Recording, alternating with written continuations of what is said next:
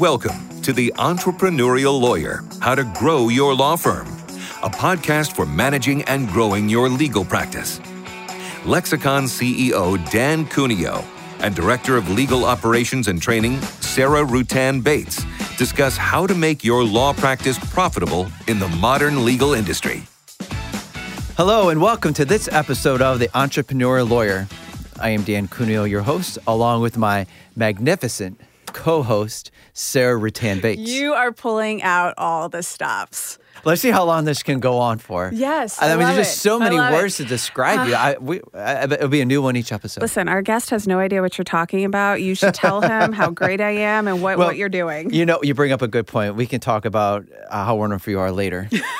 but today, I'm very excited because we have a phenomenal guest with us. And Sarah and I like to provide tips and, and practical advice on how to not only grow your practice, but also open up your own firm or practice if that's uh, a path or an avenue that you've been contemplating. And there's just so many things that, that need to be done and that you're not going to think of. And, and I can tell you personally, law school doesn't teach you that at all. There's not even one class that, that provides that information for you. But when Sarah and I were talking about, okay, what are some steps, at least initially, that attorneys should take into consideration. Sarah brought up, well, how do you register and, and what do all these different letters mean? And I said, well, I think we should have someone on on who can eh, properly explain this and provide some really good guidance and tips. And immediately, Sarah, who did you think of?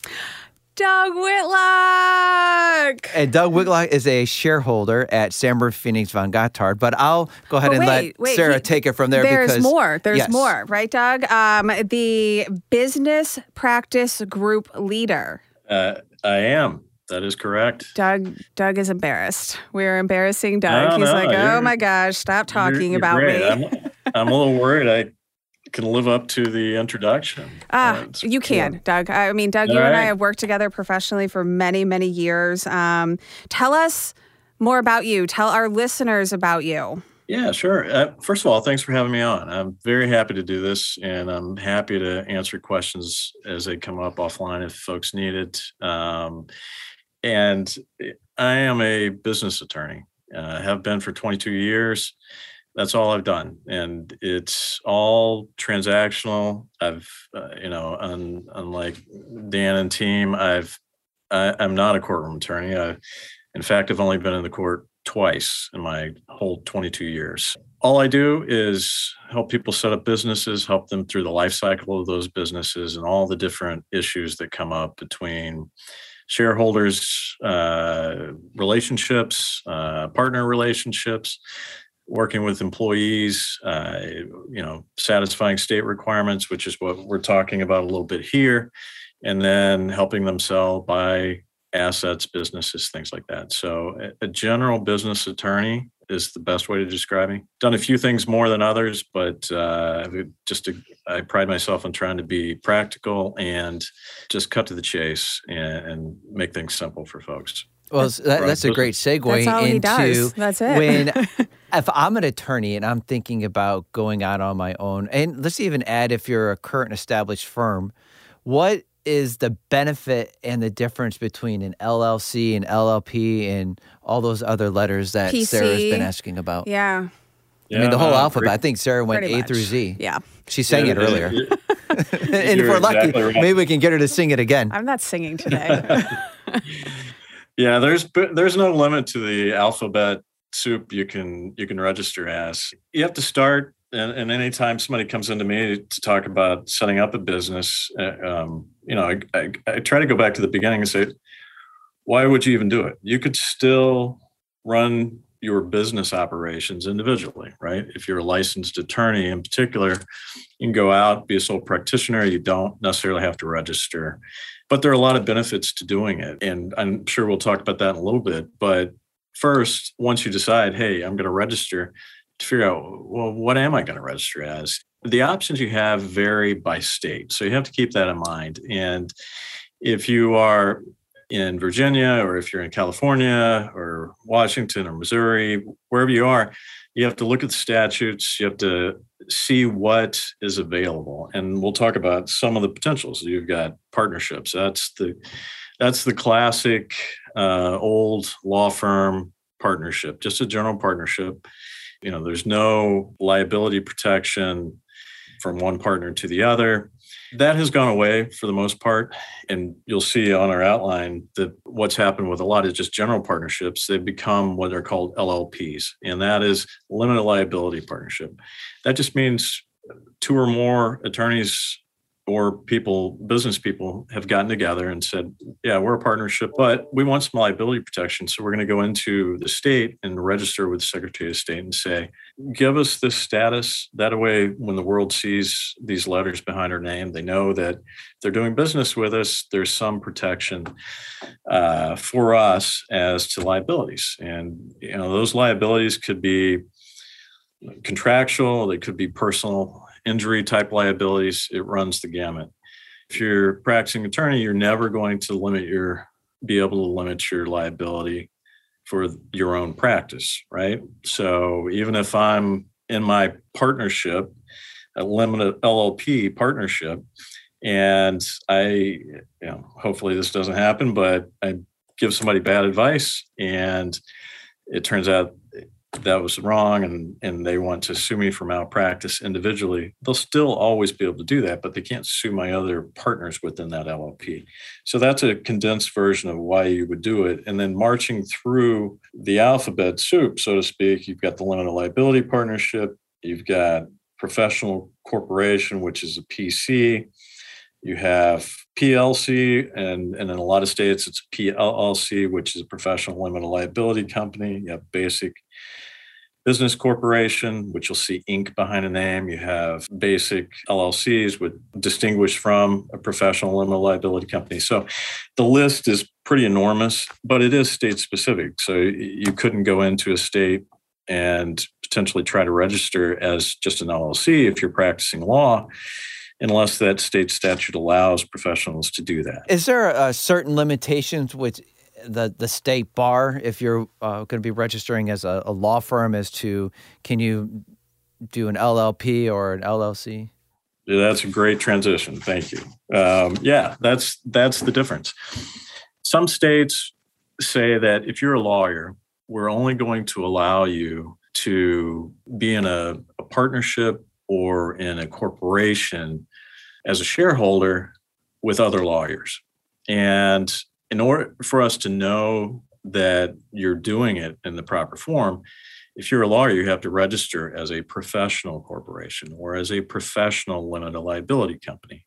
That's the reason that you see people going into those. And, and what those statutes say is, and generally the underlying regulations for the profession, in this case, the lawyers, it'll say within the regulations, you cannot have another partner or you cannot have another shareholder or another member, if it's in an LLC, who is not a licensed attorney.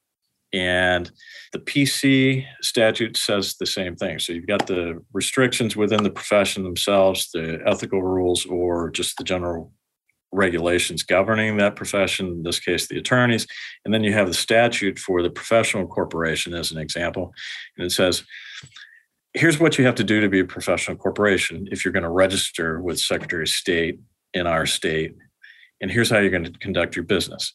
For the most part, all the statutes fall into general business corporation. How do you select your share? How do you select your directors? How do you select your officers? Things like that. It's very similar, and it almost always goes back to the. It refers to the business corporation statute. The difference, though, if you have to form as a PC, is there will be a specific provision in that statute that says you cannot have non lawyers within this corporation. And when you see PC, that's usually why people are doing it because the rules require it. I know our time is short, so I won't bore you with too much of the details, but I always try to figure out why would they do this and what's the reasoning. Well, as a profession, we generally don't want non-lawyers making legal decisions or making business decisions that might impact the legal advice we give our clients. Eh, as an attorney, I think you can figure it out pretty quickly. I think the the example I always use though goes back to the profession of being a medical doctor. And I would not want a non medical doctor as a shareholder saying, we need to cut costs, we need to cut costs, we need to cut costs. While the medical doctors are saying, yes, but we have to provide this level of care at a minimum, right? Yeah. There's a distinction there and there's that pressure, which is why these statutes are set up the way they are. That's a good point because there are attorneys out there who may get some funding from friends or relatives and, and they want to come on board, but you can't have ownership in a law firm if you're not an attorney. Exactly. Now, that you have to look at your specific state, but as a general rule, i- that is the issue. And in most states, uh, there are those restrictions. There's some interesting legislation happening in Arizona. I don't know if uh, you've been following it, but they're thinking about allowing non lawyers to, to get involved. Yeah. There's been a lot of pressure uh, ever since I started practicing. It's always been a hot topic, you know, because we always try to compare ourselves to the accountants out there. And the accountants seem to be a little bit ahead of us always on these issues of, you know, how can you maximize uh, efficiency and combining with the profession. So the accountants will sometimes hire attorneys into their firms to provide legal service, and, and they've skirted those rules a little bit. Um, and then their own rules are, are a lot more forgiving on this topic. I have a question. I know Sarah's going to uh, chime in because this is right up her alley. She's also uh, an expert in it too. We we have the the name right, the name of the firm, and we know okay, Yeah. are we an LLP and LLC? But then we we have to register. What does that look like, guys? And and how detailed is that? Are you stealing my thunder? This was going to be my next Sarah's I'm question. all not. I'm giving you the platform. I called Doug. you. But wait, before we get into that, I, I have to Oh, tell you guys that ever since Doug gave us the rundown on what an LLP is and, and what it's really used for, um, I just keep thinking at some point in our business relationship, we may need to register one. And it's solely to protect me from the liabilities that I feel you may inflict upon me at some point. um, like singing, dancing, impressions. I'll give you I the don't know. but I'm not the one that came up with a jingle. Oh you're the singer. Okay. And you're going to sing the alphabet later. Ugh, I'm not singing today, Dan. Let it go. I, I don't think you know the whole alphabet. Okay, Doug, listen. Um, Dan asked a question about then you have to register. So, what I've learned, and again, Doug is the expert, that you start with the Secretary of State, right, Doug? Is that where you start? Yeah, it's Secretary of State, whether that's in person or online. And quite often, you can do your registration and your filing online. That's absolutely correct. I, I know that some people are still old school, right? And they may make you walk in. Um, Doug, what about those one off situations, though, where you have to actually do a registration form at the Supreme Court level? I know that you and I have had those situations. We absolutely have. And you just have to build in more time for the process. You know, if you're going up and it, it could be that all attorneys within a given state have to first register with the Supreme Court and then they go to the Secretary of State. And and a lot of times, Sarah, as I think you know, uh, all those rules we just talked about, Supreme Court wants to make sure that you're following those. Yeah, sure. And that it, and you know, a lot of it is um, not having folks who are not licensed in a particular state as owners of a partnership or a corporation practicing law in that state. Yep. So those can, those can be some other tricky issues, especially for if you're located in a city that borders two states and you have people licensed in say Illinois and Missouri, but maybe not both. And are they, you know, is your firm practicing in both states? if I'm a firm and I'm looking to scale or expand and I want to go into another state, do I have to have my attorneys in my current state all licensed in that other state? And then my other question is uh, so, a subpart to that would be do I have to have a partner in that state? I know Sarah can answer this question uh, without my help, but I'll go ahead and take a stab at it. we Uh, need to open the door. Someone's he head has is taught getting me big. a lot. this is a a tough, tough issue, and it varies state to state to state. And what you'll find is the more popular states for maybe relocating or wanting to do business, like Florida or California, Those states are usually more restrictive on how you can do business there. And they will say, and this is, you know, state protective for the attorneys within the bar there. If you're going to come into our state and do business, you're going to have to have at least an owner of this business licensed in this state. Florida is a good example of that. You're going to have to hire somebody who has a license there and you have to make them an owner. Although there are a lot of reasons for it. Usually it's the state bar protecting itself at the baseline, but a lot of it goes back to what we talked about earlier. We do not want as a profession people who are not licensed in this state, and I'm just picking Florida, uh, to be making decisions that affect the clients in Florida. If it's, you know, if and it might be contrary to Florida law. So they're trying to protect for that you know and they're also trying to protect the local bar. But uh, that's that's why that issue comes up. Not every state requires that. Seems like it's just all the nice weather states. No it, it, it truly i mean doug obviously knows it better than i do. It is just so different dependent on the state. And even once you get the entity registered um, something that i know doug and i can both relate to is the renewal process or even the application process it's always different too. I mean, you know, some states want just this teeny tiny little form to be filled out, good to go. Um, others want to know, like, if you have a dog and, you know, where did you go out to eat the last 60 days? You know, that's dramatic. But no, seriously, um, I, there are states, right, Doug, where they want to know everybody who's maybe listed as a partner and every state that you operate and practice in, you know, stuff like that. But, you know, something we exactly right. we didn't hit on, and I think it's really important for our listeners. So, you know, Doug, you've determined um, how you're going to register the entity. You've gone through the process with the Secretary of State, but what about the city level? Yeah, that's a that is a trap for the unwary. And um, if you are in a jurisdiction that has a local registration filing requirement and you don't even know about it, you'll wake up one morning with a bill in your email box, inbox, or in your regular mailbox saying, by the way, we found out you're doing business here since you know five years ago and um, you should have been registered those five years. Well here's the fee for registration for all of those every year since and here's the penalty and the interest on that the only good way that I know of, I'm not aware of one source uh, that lays out all the municipalities where you have to register. But it's always good practice if you're opening a new office somewhere, call City Hall, call the county, and ask them, you know, or have so you could have another attorney in your firm do it, but just do it anonymously and say, you know, what are the filing requirements?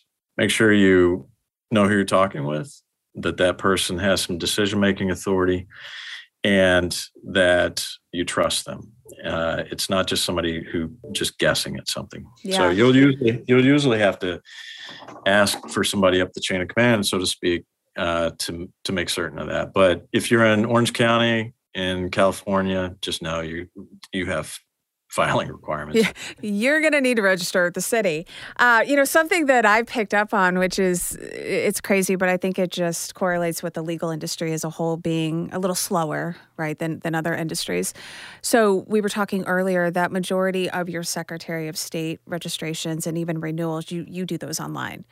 Um, I've noticed the city's very different. A lot yeah. of those people, they still want you to walk in, or you have to mail like the old school check. Does anyone still have a checkbook? Yep. I have one in a drawer, but I haven't pulled it out in a long time, right? Um, but they don't. I have... also like reading hard books too. I do I too. I no, that... I have to feel it, touch it. I have to write the check, and then I'll, I'll put it in my checkbook. And then once it clears, I highlight. You like? It. Do you balance your checkbook I do. still? Okay. Point being is, I've noticed though over the last uh, three years, it actually started right before COVID, that even with those city registrations, they are now starting to open it up and offer online registrations and renewals. And I've even had some come back and send me letters saying, effective this date, we will no longer take your check. And I'm over here thinking, yay! Your money's no good. Way, for, way to go, you know? um, Yeah. Well, Doug, I think this is a huge topic. I, I have another idea in mind, but it's going to be a totally different episode, which is what happens when you expand to a different country? Ooh, Ooh, now you're really talking some yeah, skill. my, my heart's already racing. One, but I, I know we are on limited time, but once I do have a question because we follow all the rules, and you know I'm a rule follower. Mm-hmm. So I register. How much time do I have to wait before I can practice? Dan, to answer your question, it's usually effective immediately upon acceptance. Now, i- there's some caveats to that. Is acceptance date of filing? right. That's the question. Usually it's the filing, data filing. Okay. Mhm. It's just like you think with a court, right? I mean, normally they're going to honor that, the, the, you know, think two ways. I mean, one, how many times have you gentlemen ever had to fall back on um, your postage stamp, that date that it was postmarked, Yep. right? Right. Uh, very similar concept. Um, but yeah, it's, it's the date that it's accepted, right, Doug? Is that what you said? Yeah. It is. Now, that use of the word accepted, as we all know in our profession, can be tricky. If you pick a name and you haven't checked that name, and the Secretary of State in a in a state says that name's too close to another name, we're not going to allow it. They'll reject it, and in which case your filing has not been accepted, and you might not know that for a couple days. Gen- general rule, though, you file it, you're uh, and there are no issues like that with the name. You can start practicing immediately. Hey, I have a great idea. Oh boy. Okay, so just for for one of our clients, we assist them with business registrations. Um, we are hot and heavy in business renewal season. If you really want to get a feel for this process, Dan, I'm just saying, I got, I got a little stack that I need to work on tomorrow. You wanna you wanna try doing them? Is this Sarah's polite way Hands of? on training. I mean, the more you know. that was a no. Well, Doug, I think that um, Dan and I have to have you back again. There, there really is additional layers, you know, to this this topic that we could dig into. Um, I've appreciated you coming. It makes me feel good that somebody came on that I know this time, Dan, and and not just you. So that's a win. Yes, no, definitely. It's it's been very educational. I, I know your your firm is well known in the Midwest, but for our our listeners and, and viewers, what states are are you able to help uh, clients out in? Yeah, well, first, thanks for having me on. I've really enjoyed it. Um, not often that somebody asks me to talk about these sorts of issues, and and as nerdy as it sounds, I enjoy it.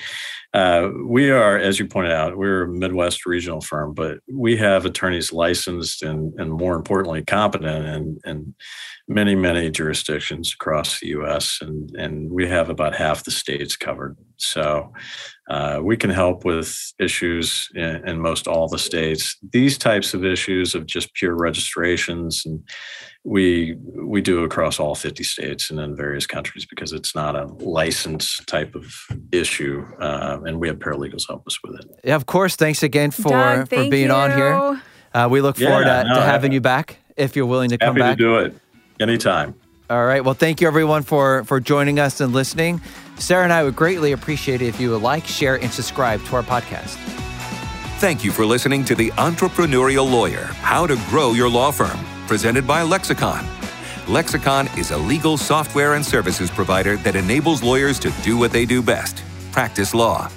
Tune in next time with our hosts, and be sure to subscribe and leave your review on your preferred podcast streaming platform or by visiting lexiconservices.com.